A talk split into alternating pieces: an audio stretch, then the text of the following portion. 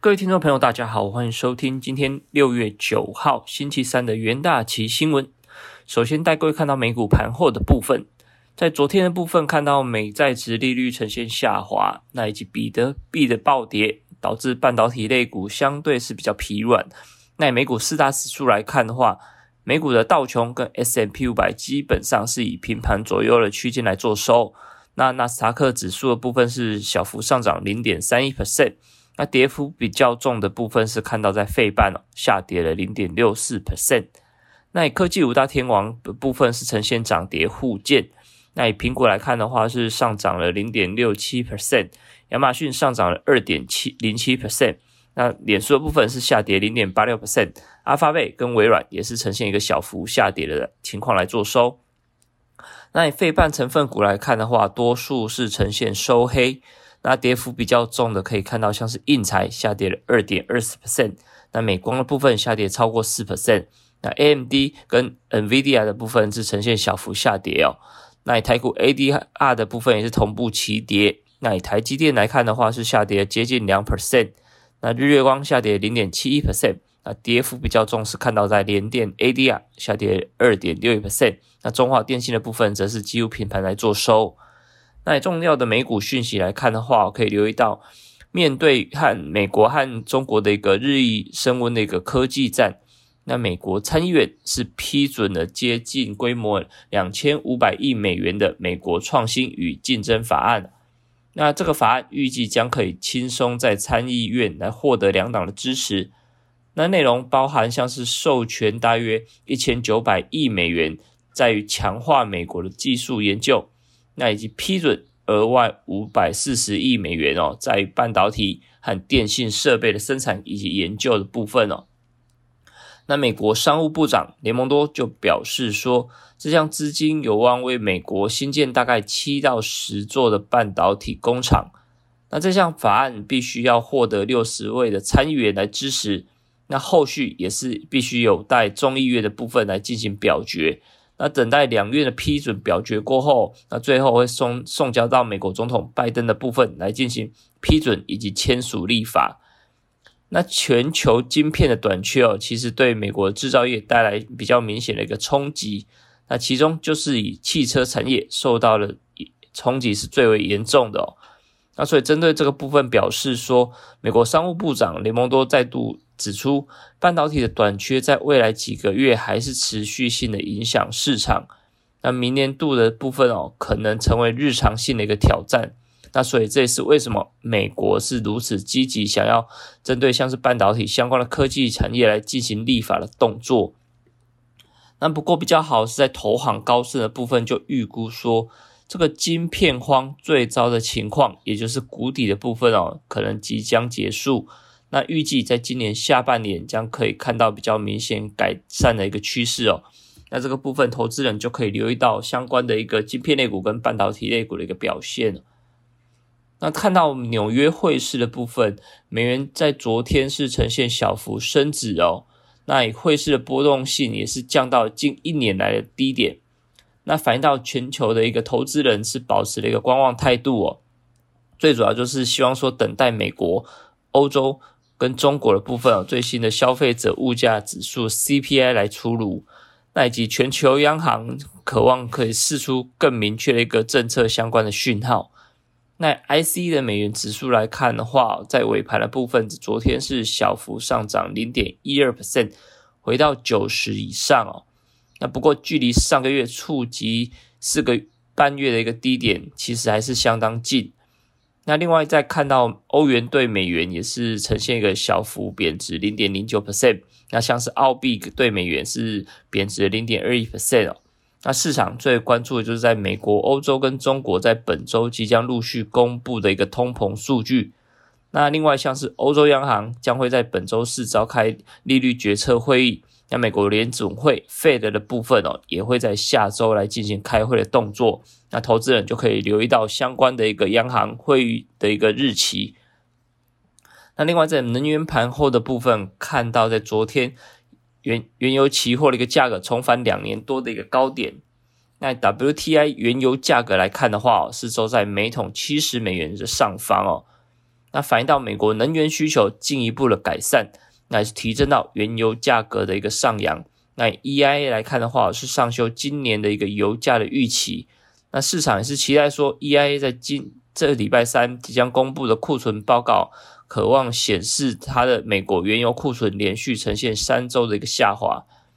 那最近有一项调查显示到说，主要的原油生产商在五月份开始实施了一个逐步增产的计划。那同时有鉴于全球重启的一个努力哦，那其实在未来几个月经济将有一定程度的恢复的一个正常观点来看的话，那其实对全球原油需求还是保持一个乐观的态度哦。那在重要的讯息可以留意到，像是世界银行在昨天公布了全球经济展望报告。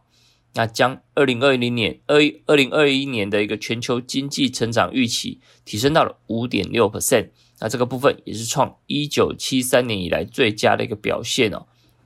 那市盈的部分是调高全球的 GDP 成长是来到了五点六 percent，那最主要就是预测到已开发国家因为接种新冠疫苗的一个部分，那加上财政刺激的一个措施激励之下，那预期哦全球 GDP 也是创一九。七三年六点六 percent 哦，这个 GDP 成长最快成长的一年。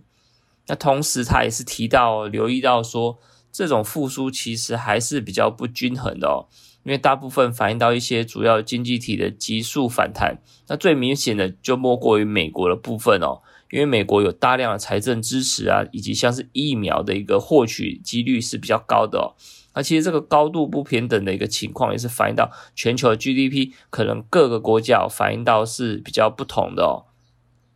那不过基本上，适应还是把主要的一些国家的经济成长率是呈现上调的动作，像是美国的部分上调最多三点三 percent，是来到了六点八 percent 的一个 GDP 成长率。那欧元区来看的话，是小幅上调零点六 percent，到了四点二 percent。另外一方面，在中国的部分也是上调零点六 percent 到了八点五 percent 的一个经济成长率的一个情况。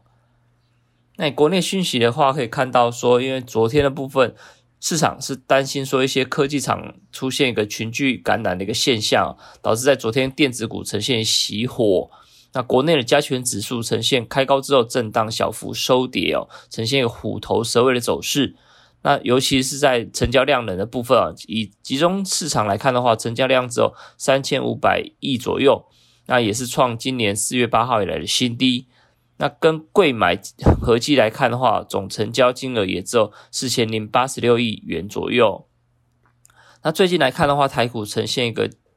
价格价价格的部分啊，跟量的部分也是呈现价涨。甚至价跌的部分啊，都呈现一个相对量比较没有明显的增加的一个情况，也是代表说市场相对来看是比较一个谨慎观望的一个态度。那这个部分可能也是反映到端午连假的前夕，其实行情相对来看的话是比较陷入一个焦灼的一个动作。那另外在国内经济数据可以看到，财政部昨天公布的五月份的出口是来到了三百七十四亿美元。是创历年单月的新高，年成长来到了三十八点六 percent，也是连续十一个月的正成长哦。那这个部分当然就是要归功到全球的一个景气复苏，原物料行情的一个走高哦。那这个部分其实还是要留意到国内的疫情跟疫苗的一个施打的情况，是六月份展望了一个最大的一个变数。那假如财政部认为说，假如哦，如果不考虑疫情的因素的话，那加上去年同期的基期比较偏低的话，那其实今年六月份的出口还是渴望年成长二七到三十一 percent，有机会来进行挑战连续十二个月收红哦。那接着进入我们三分钟听股期的单元，那首先第一档跟大家推荐的是有关于像是联电的部分哦。那因为联电啊，在前天是公布了五月份的一个营收，那在年成长是十六点六 percent。那也是来到了一百七十一点九亿元，那也是改写单月的一个历史新高的表现哦。那由于联电在涨价的效益以及产能满载的一个带动之下，那也是带动五月营收成长的一个最主要的动能。那预计六月份的营收也是渴望维持一个高档水准。那不过我刚刚有提到，像是昨天电子股的部分是表现比较熄火的情况之下，也是导致说像是市场对电子股的一个卖压影响。那其实昨天联电的股期哦是呈现小幅收跌，并且跌破短期均线的支撑啊。那所以虽然说营收看起来表现是不错的情况，那不过也是要留意到昨天联电的 ADR 是呈现下跌超过两 percent 哦。那这个部分在今天的交易上也是要必须留意的哦。那另外第二个部分是来到华邦电哦，看到华邦电也是受益到像是并购的效应跟机体的市况也是持续火热，五月份的营收年成长达到九十二 percent。那营收来看的话，也是创了单月营收次高的一个水准。那市场也是预期说华邦电六月的营收渴望维持高维持高水准的表现。那反映到一些韩国的低润大厂是呈现一个。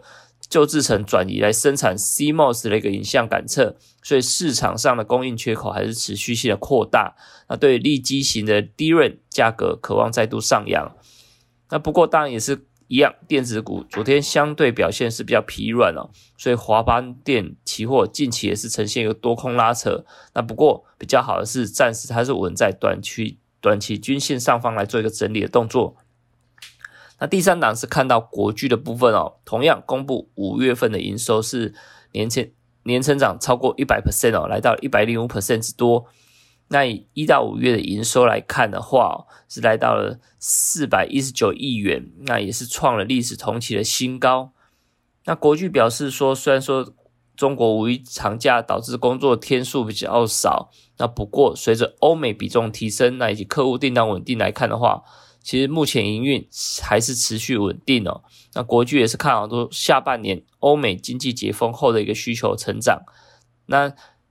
五月份的营收表现也是消除先前外资悲观的报告的所带来的卖压。那以昨天来看的话，国巨期货价格是比较明显反弹上扬三点七五 percent。那目前来说也是呈现在短期均线一个区间整理。那第四档可以留意到可成的部分哦，相对在近期是比较弱势的一个表现。那由于五月份营收还没公布，那看到四月份的营收是比较明显年衰退超过五十 percent。那虽然说客户啊陆续推出一个新产品，那不过受到供应链的一个缺料短缺影响，那其实市场也是预期说，可成第二季营收可能将会比第一季有一个比较明显的衰退哦。所以五月份公布的营收可能就是要比较做一个留意的动作。那以可成期货来看的话，在昨天是续跌一点一 percent，那日 K 棒也是延续一个下行的一个格局哦。那同步的是呈现一个比较弱势的一个股期的一个标的，那所以这个部分投资人就需要做一个留意的动作。那以上就是今天为你会诊的元大旗新闻，我们明天再见。